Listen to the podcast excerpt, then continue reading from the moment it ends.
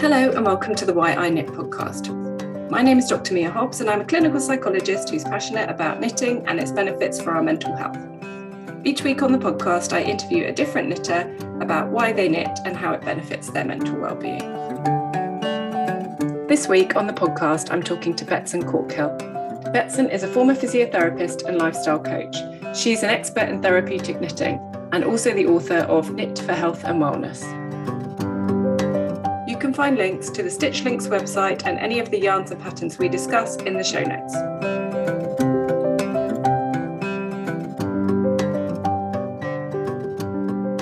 Hi, Betsan. Welcome to the podcast. Thank you. Thank you for having me. It's a pleasure. I'm really pleased to be able to talk to the kind of one of the founders of therapeutic knitting. um, I would love to start with asking where your story with knitting began. Well, my mother taught me to knit when I was 7 mm-hmm. um, I can remember being intensely frustrated at the time because I immediately wanted a jumper. Um, so I didn't then knit for quite some time until actually until I was expecting my first child, and then I knitted quite a few things, and I knitted mm-hmm. the christening shawl, and then I had another big gap, and I went back to it when I started this project, the the research uh, into the meditative, creative, and social benefits of knitting, because I because I'm a really firm believer in practicing what I preach, and now mm-hmm. I do it more or less every day. Yeah. And did the project come about first rather than you weren't knitting at the time? You started because of the project. Yeah, yeah, I yeah. It's uh, it's quite a long. It's it's it's. I think it's quite an interesting story how I got into it actually because I was a uh, was working as a physiotherapist, mm-hmm. um, a community physiotherapist, and I was asked by GPs to go into people's homes for people who weren't able to get to the physiotherapy department for some reason. So it could be a whole range of reasons across a whole range of age groups. And I soon realized that, you know, call her Mrs. Smith, Mrs. Smith wasn't getting out of her chair because she had no reason to get out of her chair. She had absolutely nothing in the day, no purpose, nothing she was successful at. Um, and I wasn't at that, you know, the system didn't allow me to to to give the time and uh, the treatment that that person needed. You know, I was allowed to go in three times maybe to change somebody's whole lifestyle. Mm. Uh, so I got really frustrated and I, I, I left and I became a freelance production editor for a range of magazines okay. and ended up ended up on a range of um, craft and well, across the whole the, the whole craft portfolio. Um, and I did a three, six month stint on the craft portfolio. One of my jobs was to sort the letters pages. Mm-hmm. Um, and that entailed reading all the letters that came into the, the office every day. And they literally got sacksfuls of letters mm. every day.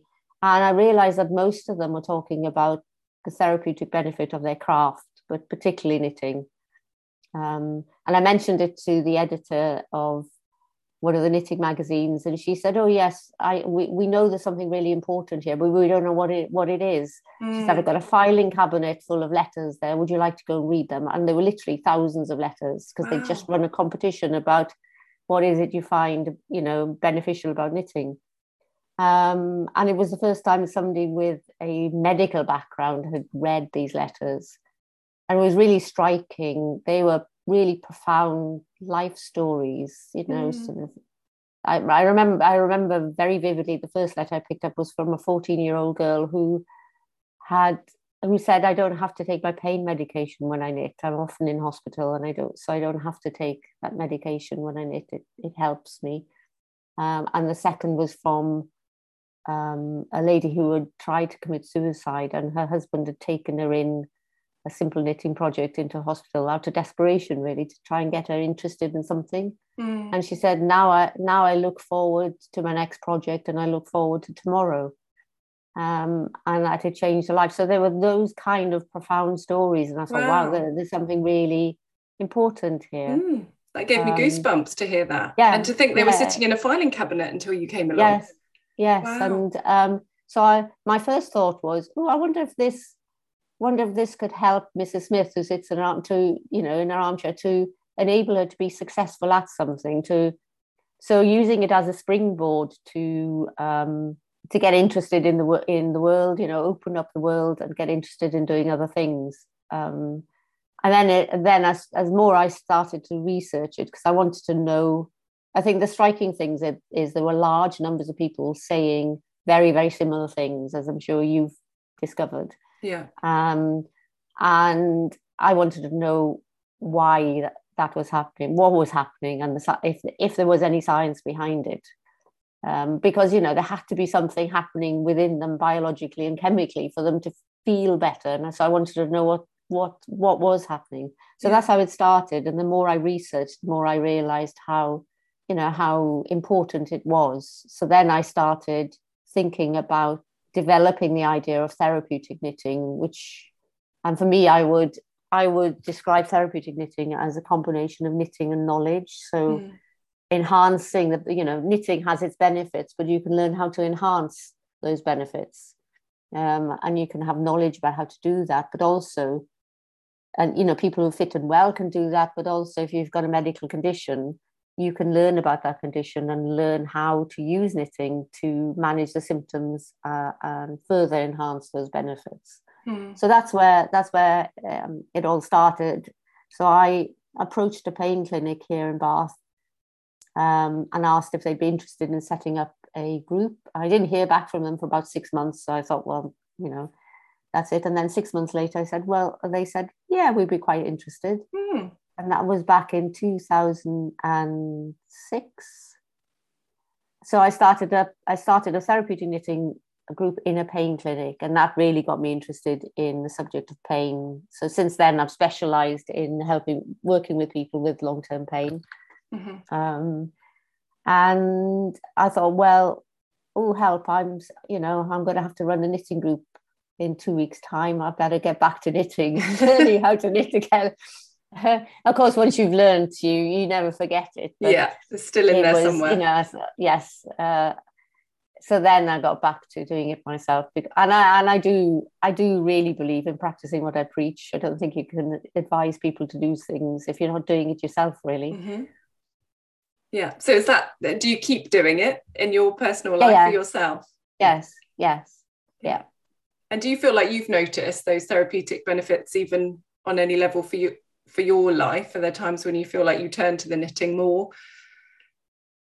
Uh, oh yes, absolutely. It's mm. it's um, you know I use it as a as a way of managing stress on a yeah. on a more or less daily basis and mm. bringing that. Especially recently, I think people have needed to keep those those you know sort of stress systems uh, you know rebalance them because it's been a stressful you know last 20 months for everybody yeah during COVID. Um, so yes i think yeah. it's become um, more important for people to incorporate those things into into their daily lives yeah i have to say i also felt really lucky to have a hobby something i love doing that i could still do in covid yeah. that it wasn't something you know my main hobby was something that wasn't allowed because of the yes. restrictions yeah yeah are there particular things you enjoy knitting at the moment um, I have um, I have different projects going, um, and I've always advised people to have a range of different projects on the go,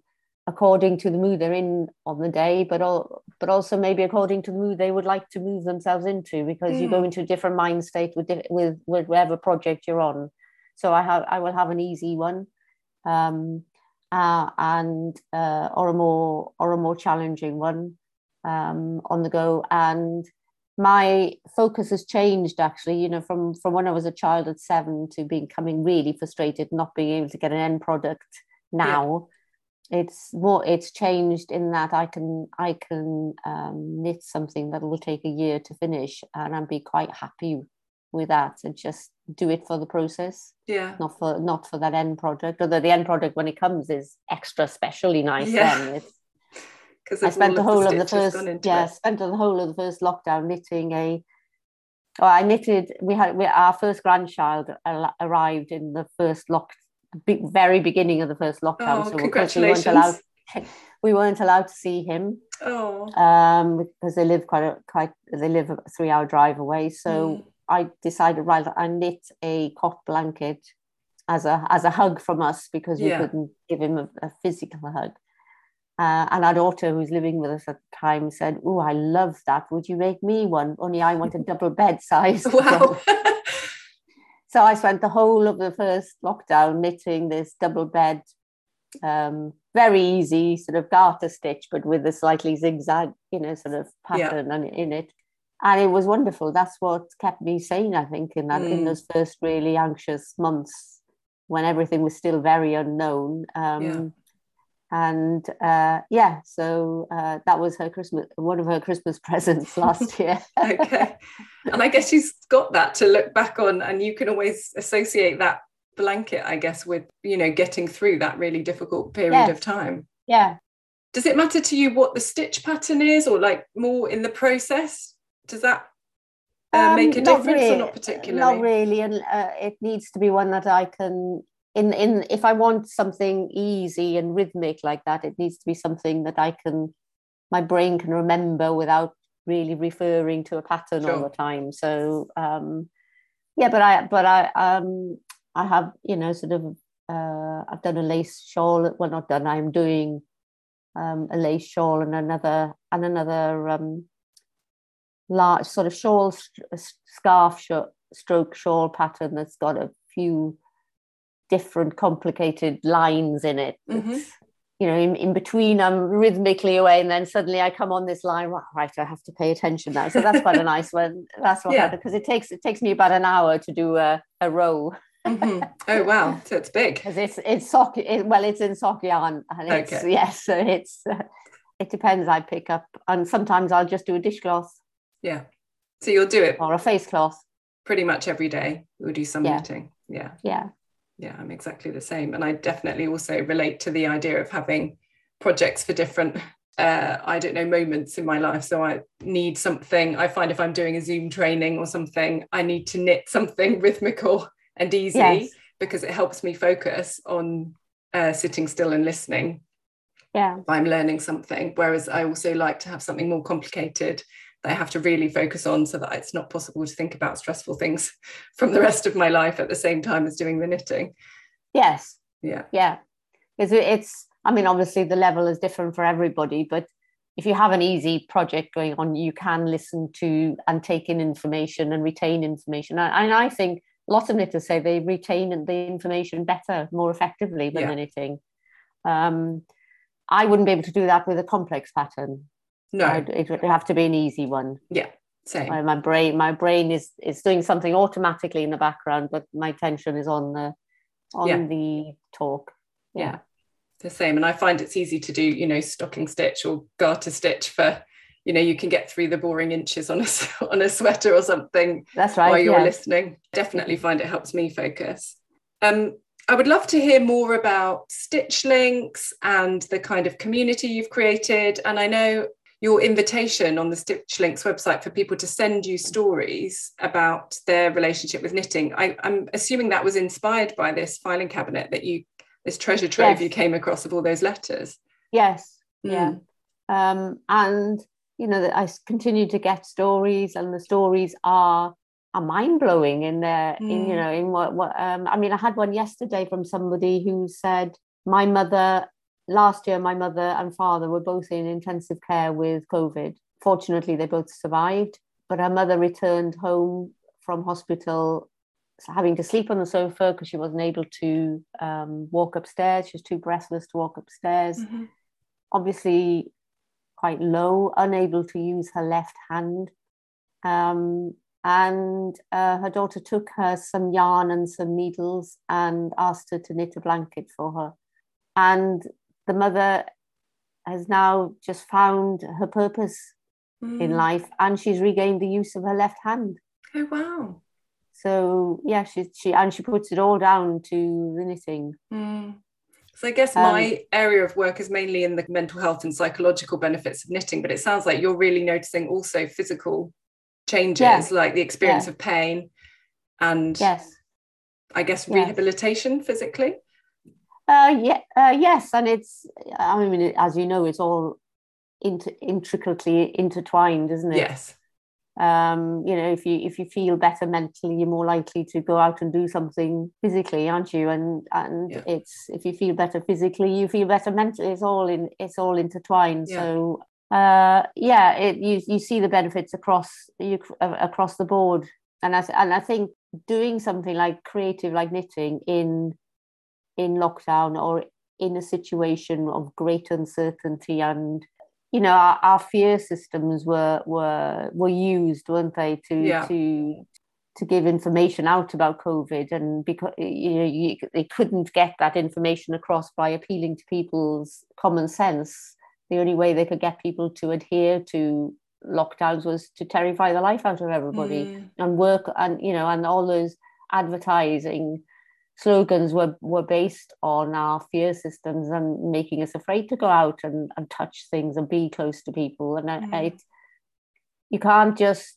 switch those on and, you know, have them switched on for two years, well, 18 months, two years, and expect them then to switch off again. You yeah. know, people are still, there's still that fear there. And I think having something creative like knitting in that time has been almost the opposite to that to that level of fear. It's it creates a sense of safety. Mm-hmm. Um, it's colorful, it's constructive, it's sort of the all all the things that are opposite to to what we to what our minds were tending to dwell on all the time. Yeah. It would be really helpful if you've got a kind of summary of the, all of the work you've done and the the things that you've noticed being therapeutic about knitting. Have you got a kind of a, is there a way of synthesizing it? I think you've got, is it right? You've got a knitting equation on the Stitch yeah. Links website. Yeah, it'd be helpful yeah. just to hear a little bit about that. Um, so the knitting equation, um, I, I, divided it up into three columns. So mm-hmm. the first column are the movements, and I think the movements are really important. Um, and the, and the second column is having an enriched environment um, and then the third column is the benefits of the social engagement in a, in a group. So you can choose the, the, the benefits of knitting are diff- alone are different from knitting in a group. Mm-hmm. Um, but the, the movements, the movements and its portability, I think are what sets knitting apart from other creative activities. Yeah. Um, so the movements are, are two-handed, they're bilateral, they cross the midline of the body, they're rhythmic and they're repetitive and they become automatic. And all those have um, a certain number of benefits. But I think the one that's of, of most benefit is the rhythm of the movements. Mm-hmm. Um, most of the stories will talk about the rhythm of movements and the, the calming the mind down. And there is some research now that your brain likes rhythmic movement or rhythmic activities because it makes the brain feel safe.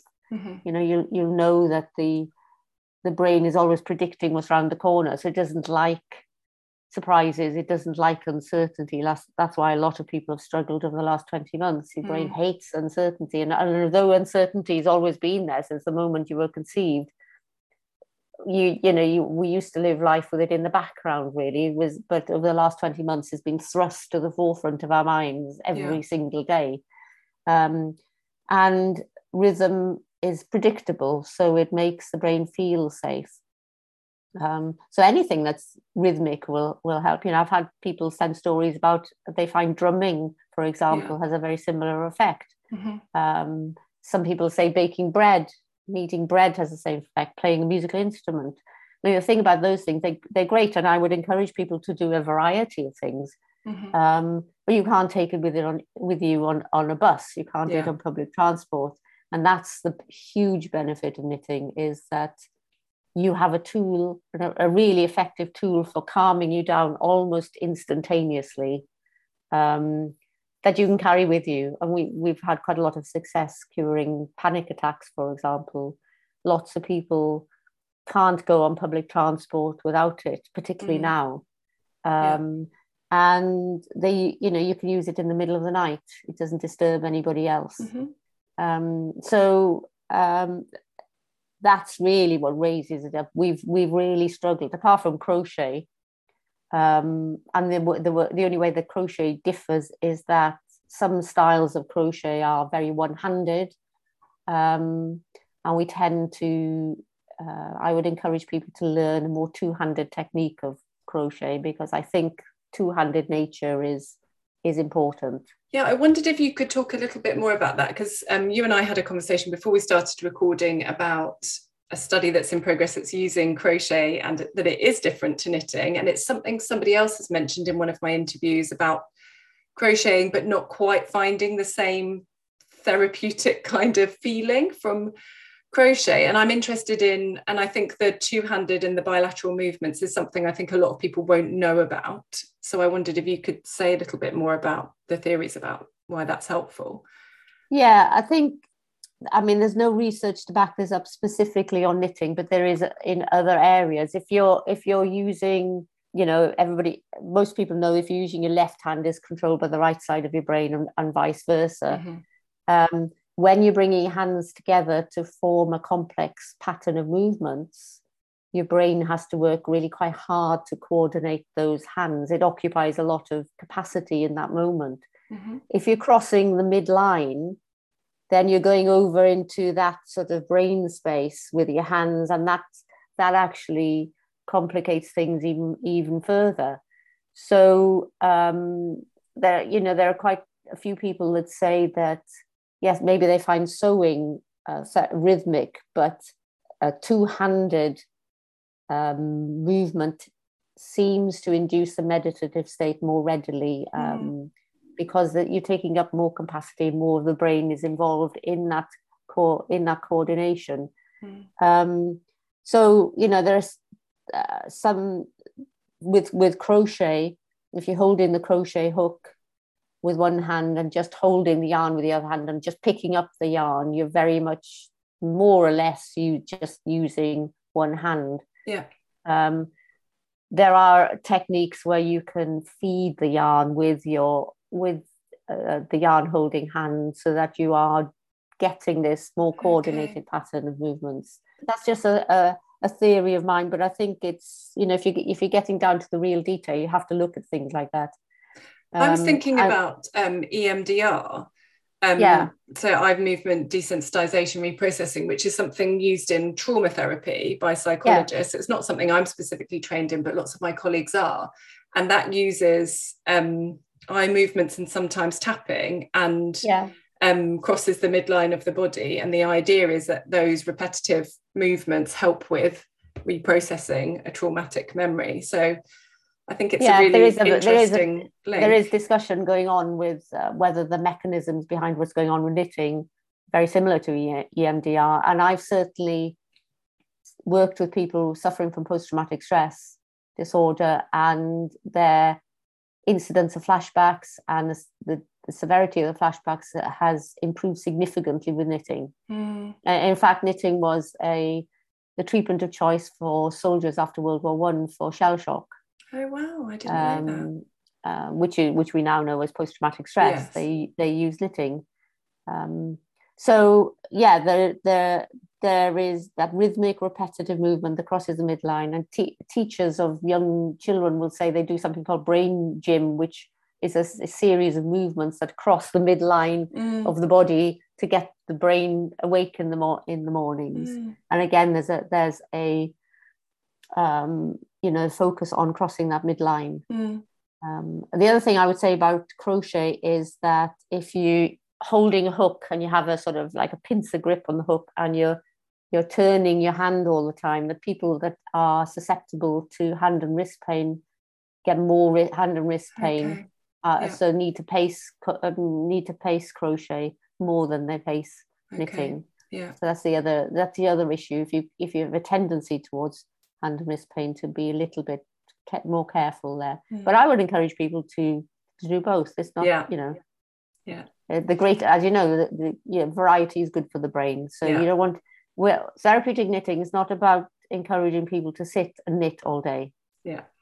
It's about using it as a tool to improve your well-being. Um, it's about not sitting for more than about 20 minutes. It's about getting up and moving around. That's mm-hmm. all part of that therapeutic side getting a circulation going um, and using it as part of a whole sort of well-being toolbox really yeah Have you had much? Um, I don't know. I'm wondering about what the reception was from academics when you're applying for research funding or for people who were suggested to come to a, a knitting group for pain management. Like, how have you found that has been received by people who might not be uh, knitters?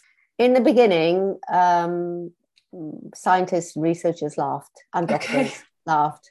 Um, and I don't know if you knew, no, but I had to call knitting something different in the beginning. I think I read um, that in um, your book that you had to rebrand so had to it. it a, yeah, I had to call it a bilateral rhythmic psychosocial intervention. okay. Uh, and that and worked? Was, uh, it did. It did. Um, it, yeah, it's, it's really weird. There is a I, I, would go as far as saying there's almost a fear of using the word knitting in some circles, mm. or a fear of being seen as a knitter. It, it's it's it's bizarre. It's mm-hmm. it's it's all it's a fear of because people see it as something that's been that's done by women. It's soft. It's you know it's, it's the opposite to to science really. It's soft. It's fluffy. Done by uh, people think it's done by uh, older women or yeah. your granny, um, in, you know, and there's a lot of that thinking that's going on underneath what people think of knitting. Yeah. And um, soon as I started to argue from the scientific perspective, you know, I'd be in a conference and people would say, say to me, and what do you do then? And I'd say, well, if I do I use the K word or not would be my first.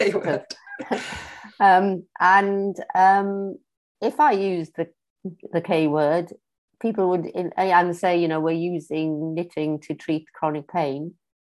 Um, they would laugh, mm. and you could see their gaze going elsewhere and say, "How am I going to get away from this mad woman?" And mm-hmm. I was treated a bit like a, a knitting evangelist who wanted to spread the word of knitting, whereas, ironically, at that time, I wasn't. I wouldn't have called myself a knitter. Okay. You know, I hadn't got back into it then. Even. Yeah. Um, but if I said we're using a bilateral rhythmic psychosocial intervention, yeah. they would say, "Well, that's interesting. And what are you doing? How are you doing that then?" Yeah. And that would open the, that would open the door. when we're using knitting as a you know, so it wasn't. Yeah, it wasn't seen as knitting then. Mm, that's so interesting. And, I, and so I it took you a while the, to overcome that stigma. Yes, yeah, and, we, yeah. and I know we've had funding proposals turned down without them being read because the word knitting's being in the title. Right. Wow. So And has yes, it changed but, at all since you started? Yes. So you said started in 2005. Yeah, it yeah. has changed. Um, I'm asked to speak quite regularly now to groups of doctors. Um, mm-hmm. Before COVID, we had a number of GP clinics and hospitals who were thinking of starting up therapeutic knitting groups. Obviously, can't couldn't do that in person now. Mm. Um, but it's it's people don't laugh anymore, um, and also um, I have a lot more confidence in it as well, which makes mm. a difference. Because it was a bit, it was it was quite challenging to me personally. You know, if you have somebody just laugh at you, sure.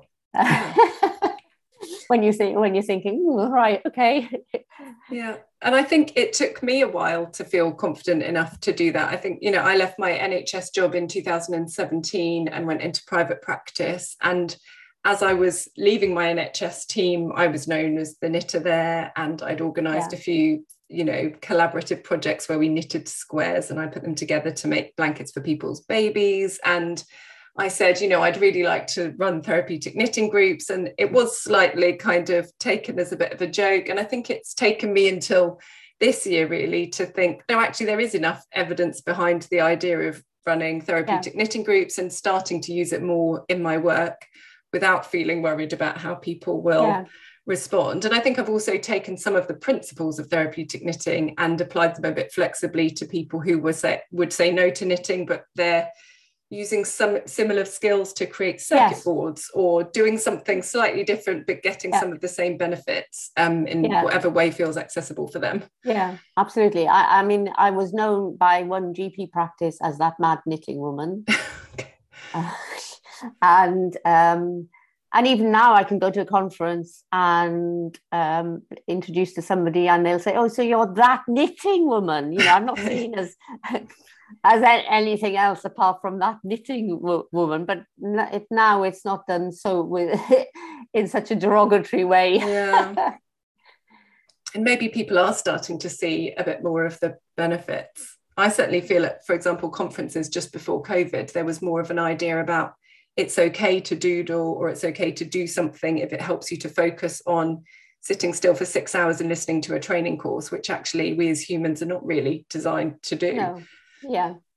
And I think there's a lot, I think actually COVID has helped bizarrely in some way in that people are a lot more um, accepting of what we would call mind body therapies as well. Mm. And there's now a lot of recognition in, um, you know, needing a bottom up as well as a top down approach.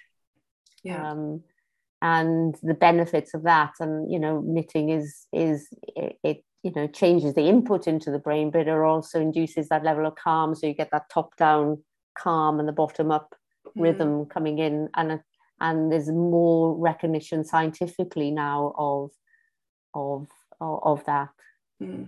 and i wonder whether actually covid has forced us all to think about what do i need in order to be happy and healthy like what do i yeah. need for my mind and my body yes to yeah. be able to function well as a human yes and i think things were thrown up all, in the air yeah it's also alerted people to yeah well yes i am connected to the natural world as well and it's all mm. you know it's all tied in it's not you can't solve everything with with a pill it's all interrelated it's all intertwined mm. um one of the questions i always ask in the podcast is um whether someone can talk about a significant knitting project for them so that could be one of your projects it could be one that's come up in, as part of your work um actually the the blanket that's behind me there yeah, that's beautiful. My, I was noticing um, that. Uh, it's when I did. It's my comfort blanket for when my mother died. Oh, I'm sorry to hear that. Um, well, that was it. Was while. It was ooh, eight years ago now, but okay. um, it's pretty. It was pretty traumatic at the time, and as it happened, my one of my best friends' husband died in the same week in a, oh, in wow. traumatic in a traumatic way, and we both belonged to the same knitting group. Mm-hmm. So um, we both knit, started. We we sat with each other, and I think in those times you you don't want to talk. You you know people when people come around they feel the need to talk, but you don't want to talk. Uh, mm. Uh, so we just sat with each other in silence and knitted those blankets. Did you knit the same uh, blanket? She knitted a slightly different pattern, okay. but yeah, she was just going in straight lines back yeah. and forth, and that's all we needed. And mine was more or less straight lines. Um, but um, members from the knitting group would knock on the door, bring some cake, and sit just sit down and knit with us and not mm. say anything. And we mm. would, you know, and and they would come and go and supported us. So I think that was it. Actually turned into quite a special time. Mm. Um, and you know, and we both have that. We both have those blankets now. Yeah, yeah. And so, does it feel? Does it feel comforting now? Yes. To have the blanket to remember yes, that period of time yeah but it, it also feels comforting to know that that helped me deal with processing the trauma of it all mm. um, and it really did yeah um, and i think without it perhaps i would have had some post-traumatic flashbacks because mm. i was sort of before you know sort of immediately after the event i was having those um, and this certainly helped to calm those down so yes mm. i would say that's um, so that's a really special blanket. Yes. Yeah. Yeah. yeah. And I do think that's a really powerful thing about knitting that you can get through something really hard and have something that is a very physical, tangible reminder, but also in a comforting way, often of overcoming or living through, surviving something that was difficult. Yeah. And I think a blanket is a nice is a nice project to do in that kind of um, thing because it because it keeps you warm as you're doing it. Mm. it sort of wraps around you as you as you're making it. So I think it's a really nice project, mindless project yeah. to do while you yeah. And I think uh, you know one one of the things that came out in our in my observations of doing this work is that people don't get an opportunity to just be with other people without feeling they need to participate or talk very mm. much anymore.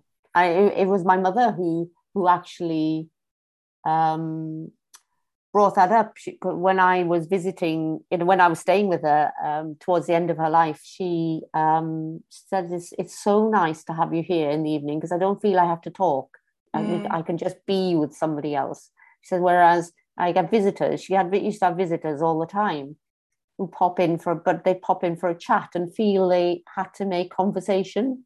Mm. Uh, and she said, I don't want to make conversation all the time. I just want to sit and be. Mm. And I mm. thought, well, actually, that's what knitting allows even in a knitting group you yeah. can go into a group and sit in the group but you can sit and just be yeah and i found um, that really that, helpful for people who don't find social situations so yes. easy that there's a shared focus so a there's a topic of conversation if you want one but also there isn't any requirement to talk that you yes. could just be there with other people knitting and not say anything at all and that wouldn't be considered unusual or rude or um, that I think I think that's fine. I think that's one of the most important aspects of a group, particularly a therapeutic group, mm.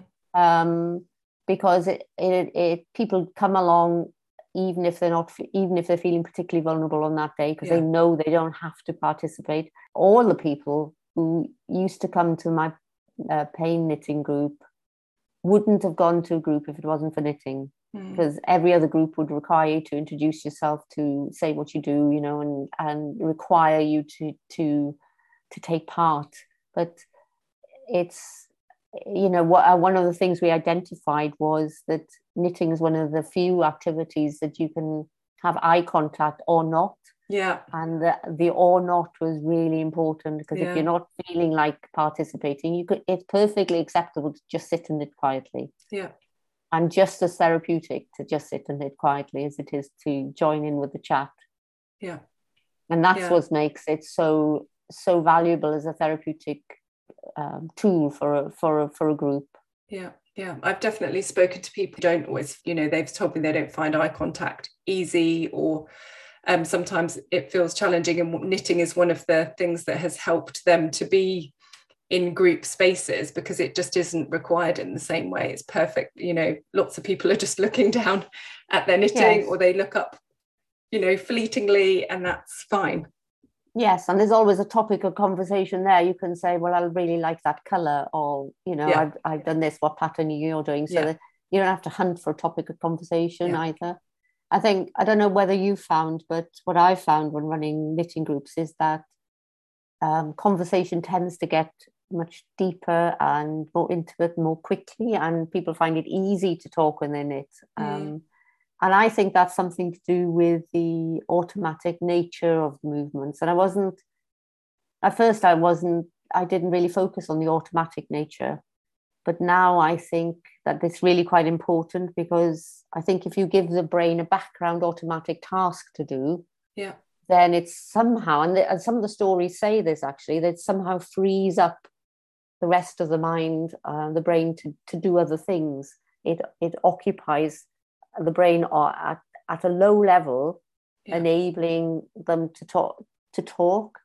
Um, and, um, you know, very, very, I've lost count of the number of times that people have said to me while we're sitting and knitting together, I haven't told anybody this before, but, mm.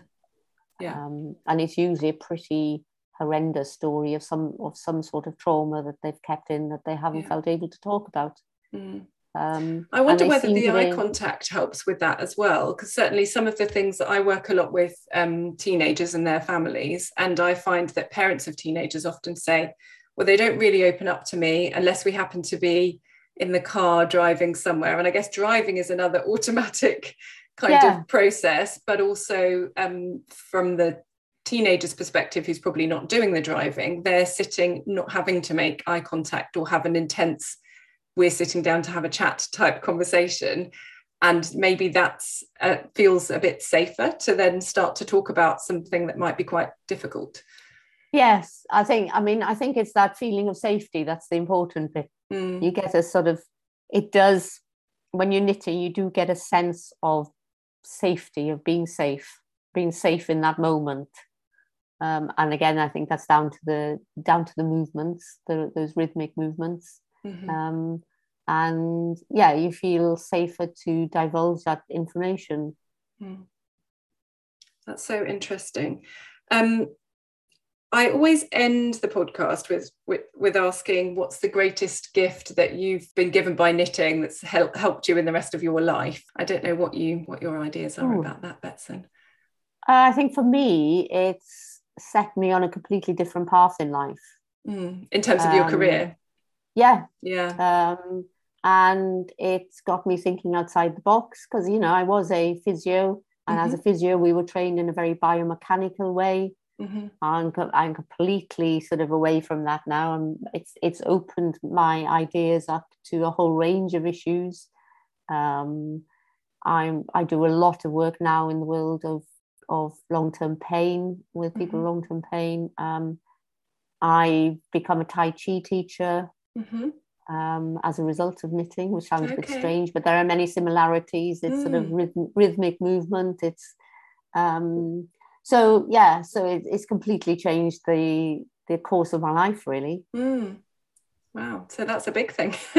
Yeah. Yeah sure. Um, i'm sure there'll be loads of people who want to hear more about your work about the research and therapeutic knitting in general. How can they find out more about your work or get in touch with you um, well, my through the website uh, stitchlinks.com, but yeah. also my book Knit for Health and Wellness: How to Knit a Flexible Mind has got um, a lot of advice about therapeutic knitting and, mm-hmm. and history of it. Um, and I'm quite happy for people to email me at um, betsan at stitchlinks.com. Okay. Um, yeah, so uh, happy for anybody to contact me. Lovely. I mean, Betsan, it's been an absolute pleasure to hear all about your experiences. It's been so interesting. And thank you so much for agreeing to come on the podcast. Thank you. I've really enjoyed it.